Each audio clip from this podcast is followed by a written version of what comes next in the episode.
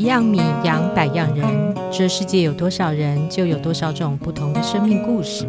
有人在他们的孤单里安顿了自己的寂寞，有人在他们的荣耀里确认了自己的梦想，有人在他们的勇气里找到了自己的力量。我们或许可以把他人的故事当成镜子，看清楚我们本来的面目。各位听众，大家好，我是《镜周刊》人物组的副总编辑，也是《镜像人间》节目主持人王景华。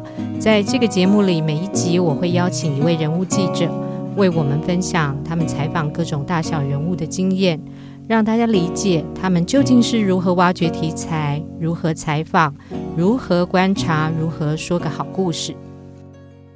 今天我们邀请到《镜周刊》人物组的记者陈昌远。他曾经采访过小灯泡的妈妈王婉瑜，在事件发生后，小灯泡妈妈并没有像一般人想象中的崩溃哭喊、愤怒指责，这让她被称为非典型受害者。透过昌远的采访，我们有机会深入理解她究竟真正想要说的是什么，她为什么要这么说，又是什么样的养成背景，使得她会说出这些话。在昌远分享这个采访经验之前呢，我们先来回顾一下这一起震惊台湾社会的随机杀人案。这个事件发生在二零一六年的三月二十八号上午，在台北内湖环山路一段九巷附近。当时小灯泡的妈妈正带着四岁的女儿小灯泡要前往西湖捷运站。有一个叫做王景玉的男子，却从后方冲了上来，拿着菜刀对小灯泡的颈部猛砍，导致小灯泡当场死亡。嗯，我想请问一下昌远，这个事情发生以后，其实不少媒体都想要去专访小灯泡妈妈。那你来讲，你是带着什么样的问题意识去做采访？也就是说，整个采访你最想知道的是什么事情？在事件发生之后，小灯泡的妈妈曾经有两次被媒体围着访问。那在访问完之后，其实大家就开始就批评他冷血，他不爱他的女儿，因为他是用理性的态度去在谈这件事情的。那我一直我一直很好奇，为什么大家会这样攻击他？因为在我看那段影像的时候，我感受到的是一个。强忍着悲伤的母亲，试着控制自己，在谈这这起事件。他想要的就是让大家知道事情的经过。那其实他的眼泪其实是一直一直挂在他的眼皮上的。那所以我其实不太能够了解为什么大家要这样攻击他。那我也很好奇，诶，他为什么能够用那么理性的方式去谈那个事情的过程？那这就是我想要采访他的原因。嗯，我们知道小灯泡妈妈是从台大毕业，后来又到美国南加大留学。回国之后呢，他进入了竹科当研发工程师，还有行销经理。那这是一个非常高学历，而且非常有主见的知识分子。对一般媒体来，他也有自己的一个想法。对记者来讲，这并不是一个非常好约访的对象。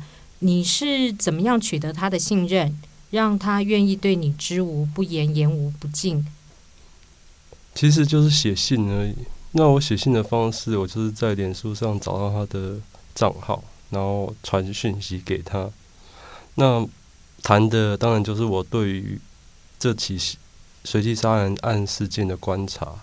那我特别跟他说，我觉得当这个社会因为随机杀人案而紧绷对立的时候。他那个理性，但是又充满想法，又不是情感的表现方式，反而可以让这个社会比较缓和。那所以我就跟他表达说，我很想知道为什么你可以在这么这种情况下，还能够用那种理性，然后但是充满感情的方式去谈这件事情。那其实我也谈了我对于这个事件的想法。比如说，我认为加害者跟受害者其实不一定是对立的，他们可以在在法庭上透过司法的过程呈现这个社会的样貌，让政府可以去了解一些哪些地方是需要值得被注意的。所以我觉得那不是一个对立，而是一个小灯泡妈妈把让这件事情能够在一个平台上去谈。那我觉得那个方那个方式是我能够认同的，所以我在信中表达我的想法，然后小灯泡妈妈也认同，所以接受了我的采访。嗯，我知道你本来设想这一篇报道的标题叫做“幸福路上”，最后才修改成“当幸福撞见不幸”。我很喜欢这个标题设定的一个方向哦，就是幸福之人和不幸之人相逢在人生的十字路口上。这个意象据说是跟你第一次采访的经验有关，究竟是怎么一回事？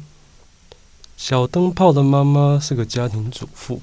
在联络的过程，我只能透过传讯、写信，然后跟他讨论。那其实他不太能够接电话，因为他要照顾三个孩子，所以一路就是常常忙到深夜的。那深夜的时间，孩子都睡了，他也不适合长时间讲电话，所以我们就约在了台大校园见面。那一天，他就去参加一个亲子共学团体。那那一天，我其实也没有要做访谈，我只是跟他聊天。然后让他认识我。那突然间，他大女儿准备去上厕所，所以他就抱着小儿子，然后我也就一边聊天一边走过去。然后到一个路口的时候，他就停下来，他就让大女儿走进一栋教学大楼里面上厕所了。那我当下心里面是想说，你的女儿曾经在路上被人用刀把头砍掉了，你为什么能够忍住自己的恐惧？不去关心，不去保护自己的女儿，通常你会有一个保护欲，至少要跟到厕所前面。那我就跟他聊起，我问他：“你不会不会害怕吗？”那他当时就是抱着孩子，然后还是眼睛还是看着那个大女儿走进大楼的那个方向，然后他就跟我说，他曾经以为很多地方是很危险的，比如说，比如说像大楼的停车场、地下室。他会认为那个地方是危险的，可是发生事情的地方就是在一个路口，在国小的路口，那附近有老人闲晃聊天，对面有机车行，旁边有一些商店，是学区生活的社区。可是他的小灯泡却是在那个地方遇害，那个路口打翻了他对于安全与危险的想法。那其实他内心是是会担心，是会恐惧的。但是他心里面知道说，当他如果过度保护，反而会阻碍了大女儿的成长。那他希望不要因为这个伤害、这个恐惧，又延展到他的女儿身上。那我们在那个路口其实等了大概快半小时，其实蛮久的。然后后来就是，诶、大女儿回来了啊，我们就再回到那个亲子共学聚会场地，就是一个野餐的地方。这样，那在那个很安全的地方，其实。他的担忧是埋在心底的，但是他又努力去克制自己。那其实当下我就觉得很，我就觉得那个路口会变成一个意象，包括事情发生的意象，以及他在人生中，那就像是在人生的十字路口中遇到不幸的状况。那他在那个遇到不幸之后，他还是试图让自己的孩子去正常成长。那我觉得，诶、那可能就是一个往幸福路上迈进的。一条路，其实如果这个事情没有发生的话，那一天就是小灯泡很久没有见爷爷奶奶了，所以一起跟着妈妈出门，然后去捷运站接爷爷奶奶，好久没有见面了，一起吃个饭，就这样很幸福平常的一天，只是那个路口发生了这样的事情。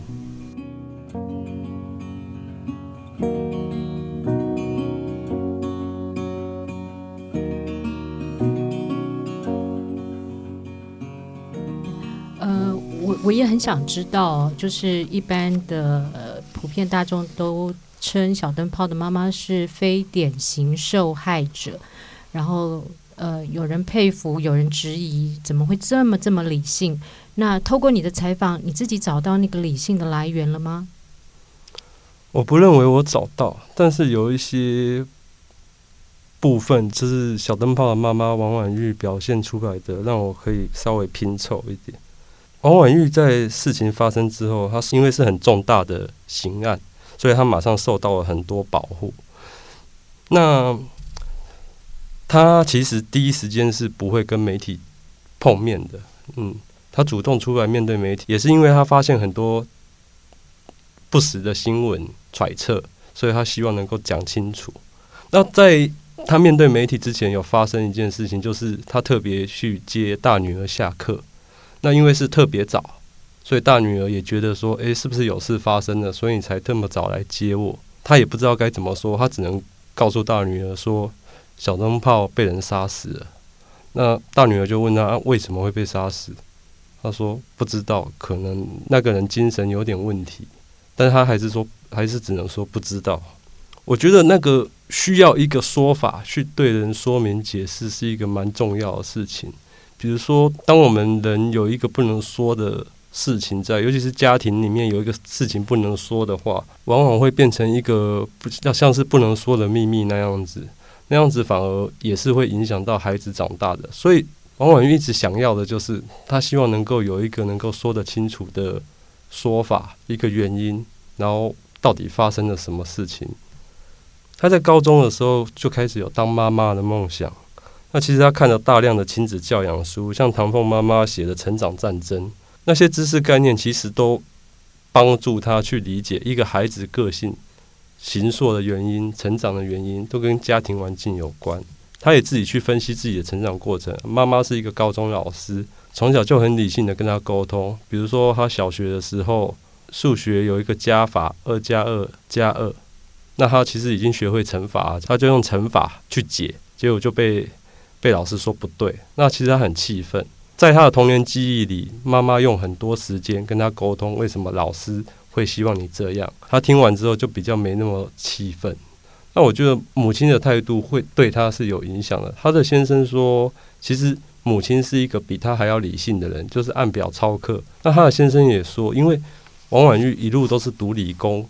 又是在高科技制造业上班，高科技制造业遇到产线发生问题的时候，想的都是找出那个发生问题的原因。那个习惯在他的工作经验中养成了，所以他才会那么理性的去看事情。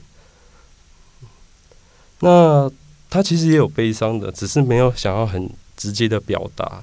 他其实，在脸书上有写到自己半夜的时候崩溃痛哭，他也不断的去。在脸书上写一些关于小灯泡的记忆，那个记忆都会不断的让他去重新赋予小灯泡死亡的意义。那我觉得那个过程都是悲伤，只是他没有讲的那么明。他跟孩子相处上，他也不会隐藏自己伤心的样子，因为他也觉得说，哦，如果我隐藏自己伤心的样子，那么小孩子可能就会意识到，好像有一个东西是压抑着，那也会阻碍孩子的成长。他一直是用这种思考方式去看待事情的。就一般的华人文化的观念来讲哦，我们会认为杀人偿命。那小灯泡妈妈却在这个事情之后呢，提出了所谓修复式司法这样的一个概念。那今年台湾最热门的一个电视剧《我们与恶的距离》也试着去碰触这个议题。那要谈所谓的修复式司法，必须要先理解杀人犯王景玉的生命史。那我知道，透过你的采访，你也呃做了一些功课，然后采访到了蛮多的细节，可不可以跟观众朋友解惑一下，王景玉到底是一个什么样的人？在发生事情的国小附近有一个村子叫自盘新村，然后又被称为自盘社区，它其实是一个国宅。那王景玉的父亲是退休军人，王景玉其实国小、国中成绩都还不错，他到了他读高职的时候。那成绩就往下掉，没有读完就休学了，也在那个时候吸食毒品，有毒品前科。那他工作也不顺利，做的都是很低层的工作。他也曾经到上海工作，但是就是没有成功，所以又回来了。那他父亲对他的管控是很严厉的，就是不希望他交朋友的。有朋友打电话到他的家里面，他父亲就会挡掉，就是认为说他交的都是一些坏朋友。然后久而久之，他就没朋友，就处于一个人。没有工作，又跟父母住在一起的状态。那同时，他也有思觉失调症病史，多次发病，其实都有一些就医记录。包括其实事情发生的两年前，他曾经因为攻击家人，然后被送到医院去急诊。但是医生评估之后发现他还不到那么严重的状况，所以住院一晚就让他离开了。那其实，在整个过程中，王景玉的父亲一直不太希望王景玉就医，甚至也不希望他服药。他的家人对于他的精神疾病是不了解的，这种不了解反而让他的精神疾病走向下坡。那甚至比如说，他开始幻想自己是四川皇帝，要必须娶一个女童传宗接代的时候，他爸爸选择的处理方式也是给他钱，让他去买春，那就这样就结束了，没有打算送他就医治疗的意思。那最后就是他他的幻想变得更加剧烈，就认为自己一定要砍下一个女童的投入，他才可以传宗接代。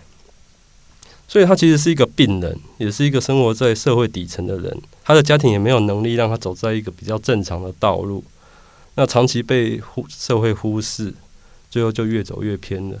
那就小灯泡这个案子来讲哦，呃，所谓的修复式司法，它到底是怎么进行啊？那成效怎么样？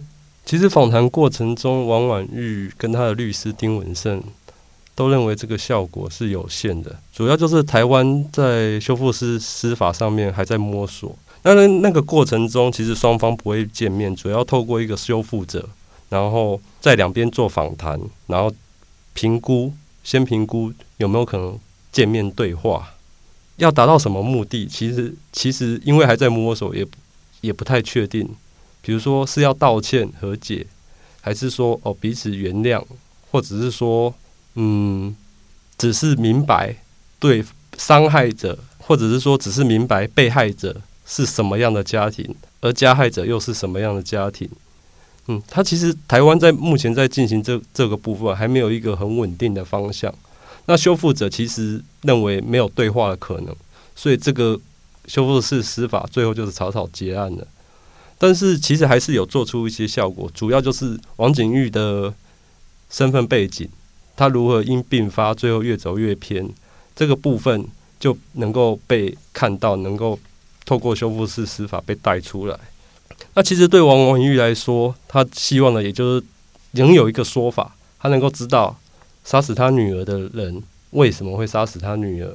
那他这个目的是有达到的，虽然说整体看可以说有点失败。但至少王婉玉有完成他想要做的，甚至他也让这这个司法案件成为一个例子。一方面就是让司法界对于受害者的保护能够更周全，另外一方面就是让政府看见这个社会安全网是不是有哪里还做得不够周延。啊，谢谢昌远哦。其实，呃，如果大家有看小灯泡妈妈的脸书啊，你透过她的描述，你可以知道，你可以感觉到小灯泡是一个非常纯洁美好的孩子。那呃，透过昌远的报道，我们对凶嫌王景玉的背景也稍微比较理解了。其实呢，凶嫌王景玉也曾经是一个孩子，可惜在他一步一步生病坏掉了的这个过程里面，不论是他的家庭、医疗、教育、警政。社区维护系统都没有能够成功的接住他。如果早一点有人好好的爱他、关心他，甚至早一点带他就医，或许这个悲剧就不会发生了。那今天谢谢昌远的分享，也谢谢各位听众收听《镜像人间》。下一次我们继续来听人物记者为我们说故事。